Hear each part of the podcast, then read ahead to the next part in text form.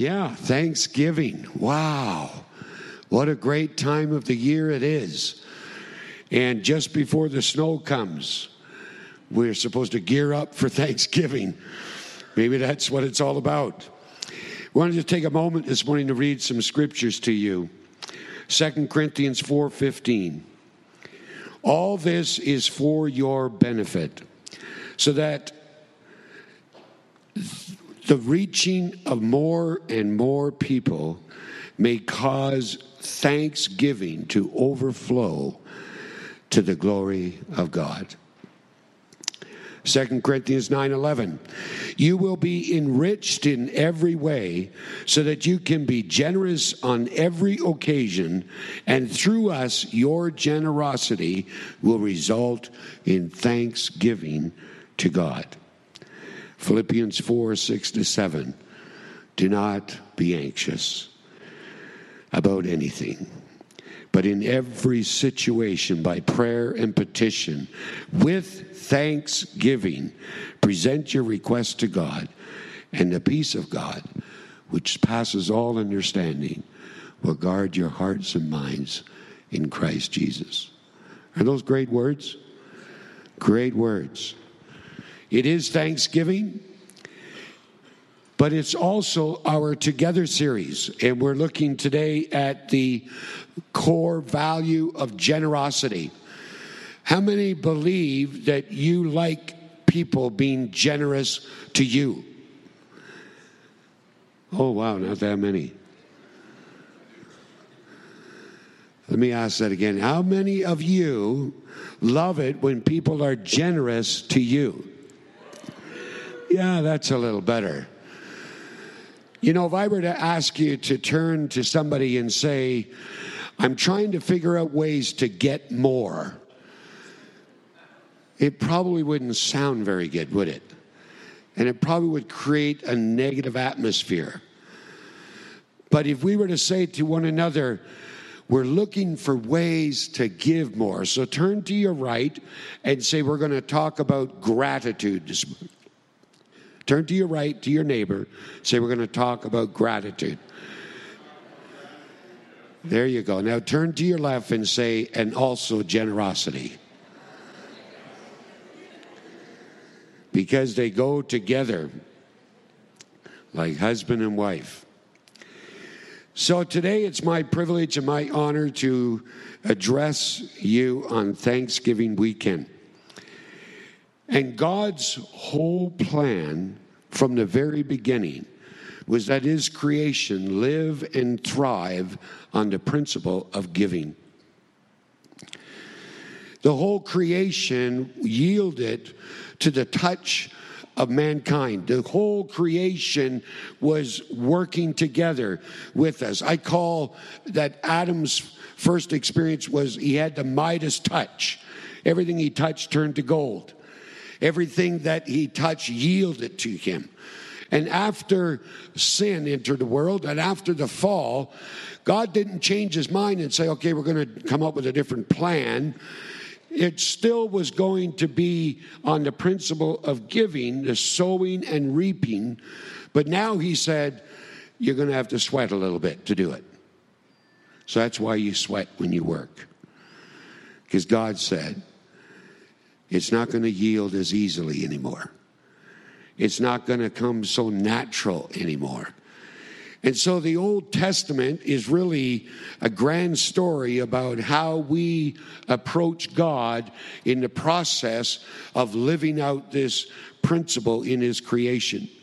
And the New Testament is how God approaches us and how he comes into our lives to fill our lives so that his plan can unfold through the principle of giving, sowing, and reaping. Somebody says, in your effort to make a living, make sure you make a life. Because it's very easy to just get taken up with making a living. So the New Testament calls us to make giving the life principle, even to the point of laying down one's life, to be like God in doing good to those we love and to those who hate us. The kingdom ethos is overcome evil with good. So that's a giving principle. That's where we do not let the circumstances or people or workplaces or relationships give us a lead on what we should do and how we should respond. We have the Holy Spirit living in us, and He's leading us to be overcomers and to bring the kingdom of God, and it's brought by giving. God's answer to greed because gain and success at all costs is a human propensity. It's a propensity to possess, protect what we have, and sit on it. And this is the basis of strife and injustice in the world. Getting. It's mine. My little grandson just turned two years old. And he's got toys he's got birthdays. They celebrated his birthday out in the forest. And so when we said to him, When did you turn two? He said, In the forest. And sometimes when I've got something that's mine and he wants it, and I say, No, that's not for you to play with, and he goes, Mine. Almost like that. It comes very natural. It's mine. How dare you take what's mine? And so we're so driven in our culture to get. But God's answer to greed is take up your cross and follow me. That's what Jesus did. And that's the testimony of his cross. Jesus said, If anyone wants to follow me, he didn't say you have to. He said, If you wish to follow me, deny yourself, take up your cross, and follow me. It's no different for us than it was for him. But human nature without the Spirit of God is always grasping, always on the seeking end, looking for what it can get. It wants to get and get endlessly.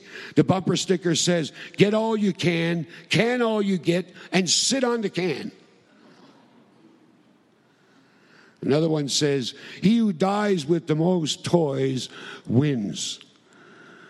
My answer to that is that he who dies with the most toys still dies.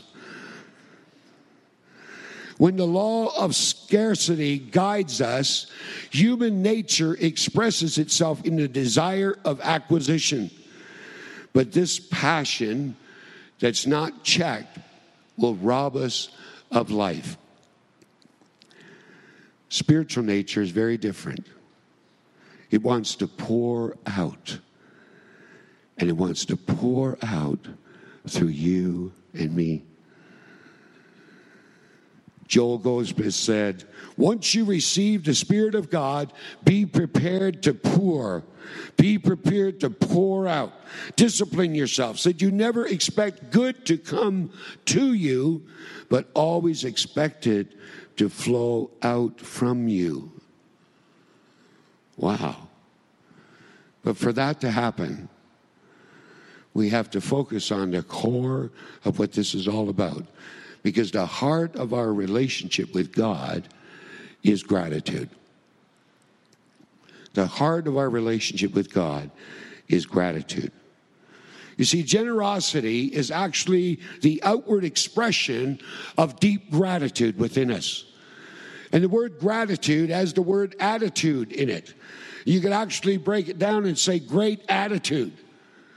You know, we have the t shirts that says, I've got attitude. The question is, what kind of attitude do you have? Chuck Swindoll says there's a lot of things in life that are beyond our control, but our attitude is within our control. And if you have the Spirit of God in you, I'm I can encourage you this morning that that's His longing and desire in you is to make you a person of gratitude. Because the Holy Spirit ignites in us compassion and gratitude, and it expresses itself in a deep generosity of spirit, of authentic identity, and true belonging. Gratitude is at the heart of our relationship. Jesus did not say into you, will flow rivers of living water. He said, But out from you will flow rivers of living water springing up into everlasting life. Do you understand that your relationship, my relationship with God, is first fostered by gratitude, by thankfulness? Because gratitude begets generosity, and generosity begets generosity. And always it generates miracles because it is the kingdom of God on earth. Gratitude. Paul, in writing to the Thessalonian church, said, Rejoice evermore. I think that means nonstop. Pray without ceasing. I think that means nonstop. In everything, give thanks, no matter what. Why? For this is God's will in Christ Jesus concerning you. So, gratefulness keeps us in the will of God. Gratefulness is the guarantor that I am living out the will of God in my life. Isn't that amazing? Isn't that amazing that I don't have to question whether or not I'm doing the will of God? I have to ask myself if I am a grateful person. Am I a person who is thankful about all that God gives to me? I hope I am. I try to be. Let the Holy Spirit give expression in me. Now, everybody's got unique things about you, your body, your person that you can give God thanks for. One of the things I do in the morning is throw my legs over the side of the bed. How many do that? Few of you do that. It's a good way to get out of bed. Otherwise, you hit the floor hard. I throw my legs over the side of the bed and I stand up and I start walking, I say, Thank you, God. I can walk upright. Because I've had multiple surgeries, both my knees replaced, both my hips replaced. I've had my right hip done six times, my left hip done two times. If it keeps going, I'm soon going to have a brain transplant.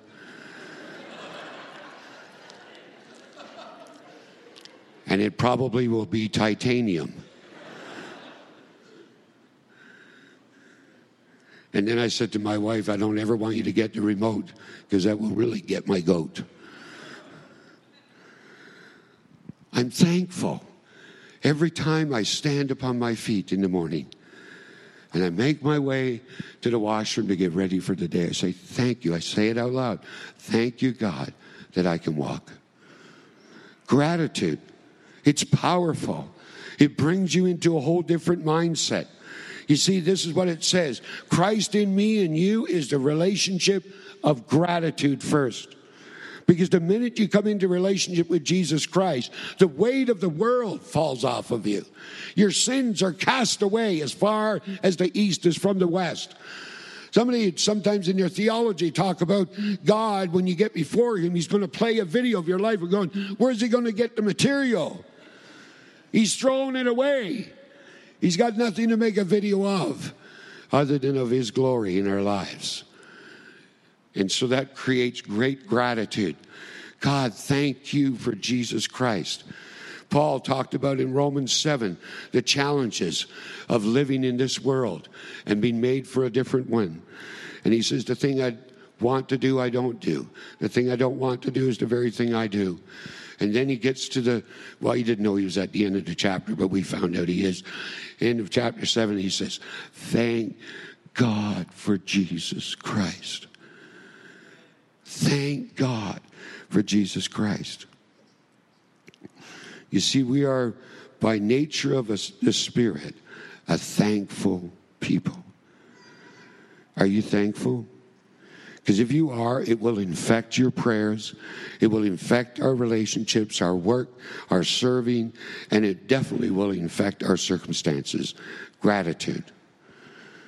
Now, I could get up there and tell you stories about my gratitude and generosity, but it'll be boasting, and I don't want to be accused of boasting, although I do it sometimes. But I want to tell you a story. I'll make the story short. A lady by the name of Marilyn, not my wife, lady by the name of Marilyn. And her husband died delivering papers with his granddaughter. When she came back to the car, her granddad was gone. He'd had a heart attack and went home to be with Jesus. And some months later, the widow, Marilyn, came to me and she said to me, How much do you owe on your vehicle? I said, Oh, a lot of money. I'd only had it five months. She said, Well, I want to know how much. I said, It's way too much. She said, Well, I want you to think about it. And I want you to let me know how much you owe on your vehicle. So a week later, she came back and she said, I haven't heard from you. How much do you owe on your vehicle? I said, Marilyn, it's a lot of money. You're a widow. I can't possibly, I feel horrible taking money from you. She said, So you're going to rob me of a blessing? She said, Well, $29,000 do it. It was just under 29000 And she sat and wrote me a check and gave me $29,000. And I paid off my vehicle. And I said to her, Why are you doing this? She said, God has been so good to me, and I am so grateful to Him, and I want to show my gratitude. You just happen to be on the receiving end of it, but it's actually my gratitude towards God. And thank you for allowing me to experience the blessing of doing that. See, Paul said, Whatever you do in word or deed, do it all in the name of the Lord Jesus, giving thanks. Thanksgiving brings spiritual health to us and makes us strong in the Lord. You see, it's a choice that affects our entire life, both physically and spiritually. Thanksgiving. When I get stuck in grumbling, disenchantment quickly follows. Grumbling is so easy. I know a man, he's with the Lord now, he's a believer. And he had attitude. And he carried that attitude. And it seems like he carried it even with pride. And he was always grumbling. And you know what he did? He actually went and bought a hat, and he had written on the front of the hat, Town Grump. That was his witness. And he was always unhappy with his lot in life. You see, disenchantment quickly follows grumbling. Thanksgiving helps me stop thinking about what I think I deserve. It helps me see that God's kingdom in me is benevolent, that I am the salt and the light, that the Father has chosen gladly to give me the kingdom so that it will flow from me in abundance. And it all starts with gratitude that gives birth to generosity. And then I see God not as my supplier, but my supply. There's a big difference. There's a big difference. When you see God as your supply, even though you may not have the capacity to seek and see how you can do this or how you can give this, it comes from the one who is the supplier of all things. And He is my supply. I don't think God can answer prayers that He can't come with Himself because his longing desire is to give us himself. He wants to give himself to us. There's a little scripture tucked away in the Psalms that as a result of whining, God gave them what they wanted, but it was leanness in their soul. Wow, God, I don't ever want to get there. And believe me, I have days where I can grumble. Secondly, gratitude is a major step of faith. Paul in Romans, I think chapter 2 said, The just shall live by faith. It's first of the first of all things in relationship with God is faith. It's the continuing sign that I am a believer in Jesus Christ. And how do you know that I have faith? First, you know it by my gratefulness, by my thankfulness. You know that I have the Spirit of God in me because I am full of gratefulness. And it's a step of faith. Our gratitude is a faith statement that releases God's power in our lives. I'm convinced that this is the one thing that we pay the least amount of attention to. And I think it's the means to the power of God in our lives is gratitude and thankfulness. Paul and Silas, Acts 16 25. By faith, they're in prison. Their circumstances are horrible. They're in the deepest prison in the house. They're in this dark, dark place. And by faith, out of gratitude, because they said that we consider ourselves grateful to suffer for him. Where's that in our theology? Oh, Jesus, I'm so thankful I get to suffer with you. And they were so grateful that they began to sing. And as they sang, the prisoners heard them, and a miracle happened. You see, gratitude increases capacity for kingdom culture to dominate circumstances beyond my control. Let me say that to you again.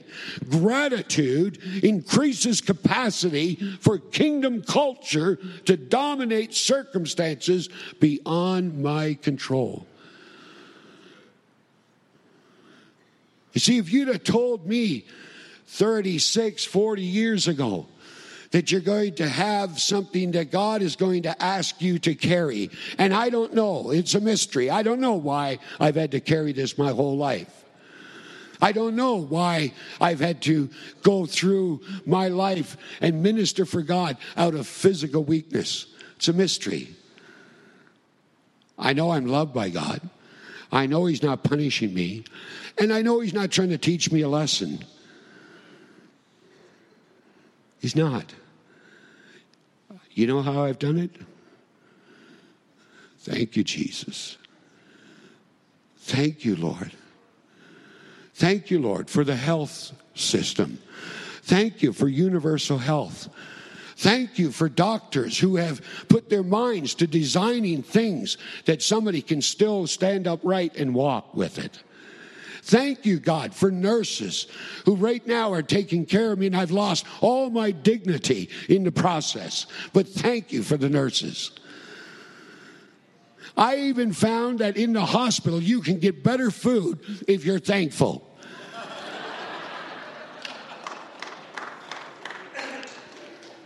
They'd bring this stuff on the plate and I'd say, Thank you so much. And then I would force myself to eat it. And every time they brought my tray along, I would say thank you. I actually got my wife to buy cards and I wrote on the card and took it down to the kitchen. My food kept changing up and changing up. You see, it changes the culture around your circumstances because it brings the kingdom of God. Paul said in Colossians 4 2, pray without prayer without thanksgiving is very quickly whining. Praying and pleading and begging and telling God all your needs that He already knows about without gratitude becomes just a lonely whine. Gratitude helps us focus on what really matters. It enlarges us in our faith for more of the kingdom to come, for his will to be done on earth as it is in heaven. Gratitude is called returning the gift. The enemy of joy is not suffering, it is ungratefulness and stinginess because it robs us of our God likeness, who is generous to all, the just and the unjust. Our faith folks, is most genuine. And we are most like God when we are grateful, generous, and loving. And He asked us to imitate Him. Wow. Let me read to you from Isaiah 58. It's an echo of a word that Jesus gave. Is this not the fast that I choose? To loose the bonds of wickedness, to undo the binding yoke, to let the oppressed go free? Is it not to share your bread with the hungry and bring the homeless poor into your house? When you see the naked, to cover him, and not to hide yourself from your own kind? Then shall your light break forth like the dawn. Your healing shall spring up speedily. See, Jesus echoed, I think, this very text when he said, I was hungry and you fed me. I was naked and you clothed me. I was in prison and we and you visited me. And they're like, when did we do this? When you did it to these, you did it to me.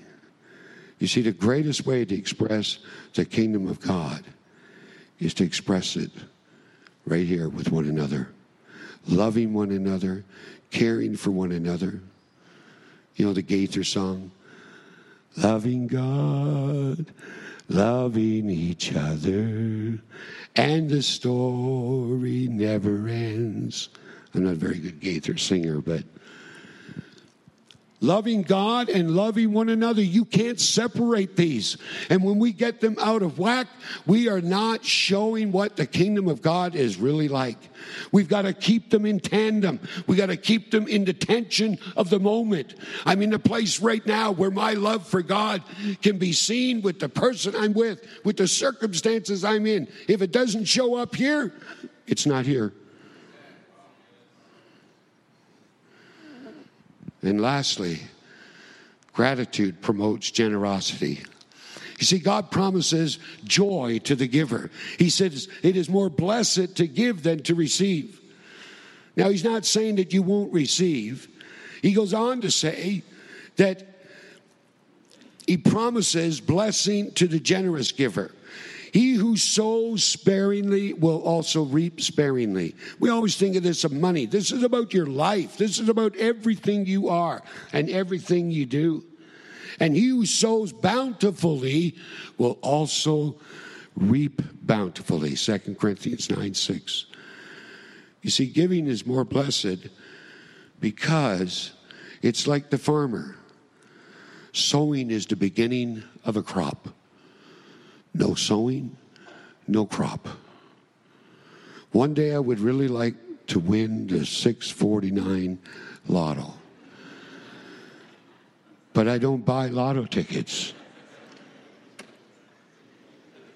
Probably not going to happen. Giving first. Think of ways that you can give your life away. From God, it says we have freely received and we're called to freely give. And all God asks of us is a 10% gratuity. Just 10%. He says, You give me 10% gratuity for all the service I provide to you. And we'll be in this thing together. And I will bless to 90% so that you will be able to be generous on every occasion. God loves a cheerful giver. Gratitude makes your generosity grace instead of law. Did you hear that? Gratitude makes your giving, your life, and your finances, and your resources, and your gifts, and your talents generosity instead of law. If you feel I have to do this or God is going to be displeased, He probably will be. Not with your giving, but with your heart. You see, He's looking on the heart. Even Jesus did not come and die because he had to.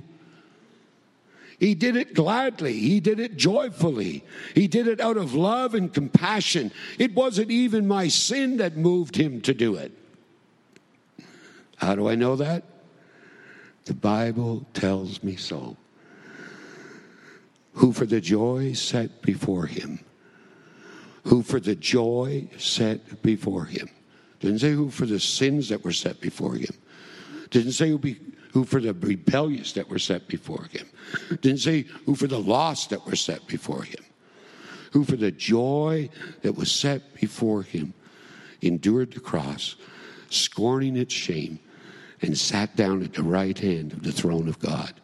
Hebrews 12 2. Ever grateful to his Father He said, Not my will, but yours be done. And out of that gratitude, he became the most generous of all, so that Paul, when his pen was in his hand, could write, God gives the most. He's the mostest, and he gives the mostest. He's generous to all, even to the point of death, death on a cross. It says, He who knew no sin became sin for us out of love, out of gratitude, and out of generosity. My goodness, we are a thankful lot, aren't we? We're so grateful. And He didn't do it just for this life, He did it for time and eternity. He did it for all eternity.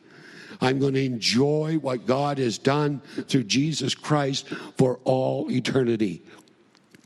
And when I'm finally in his presence, I'm going to have that enlarged in me in such a way that for all eternity, I will praise him. His praise will ever be on my lips in gratitude. So I'm going to ask the team to come back, and we're going to show our gratitude today by remembering him. We're going to remember his generous gift to us of eternal life and a relationship with him.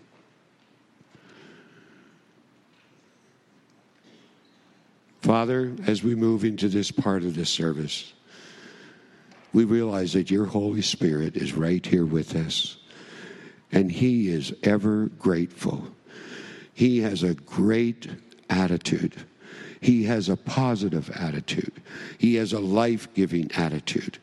He came to bring life. You were so excited when you were with your disciples before you went away, and you said that the Holy Spirit's going to come. It's going to be to your advantage that He comes and he who's now with you is going to be in you. Jesus, I thank you that by your Spirit, you're in me. And even though I may not have the physical means, I have the spiritual capacity for the kingdom of God to flow through me in gratitude and in thankfulness. And I can see my life as a life that has your life flowing through me.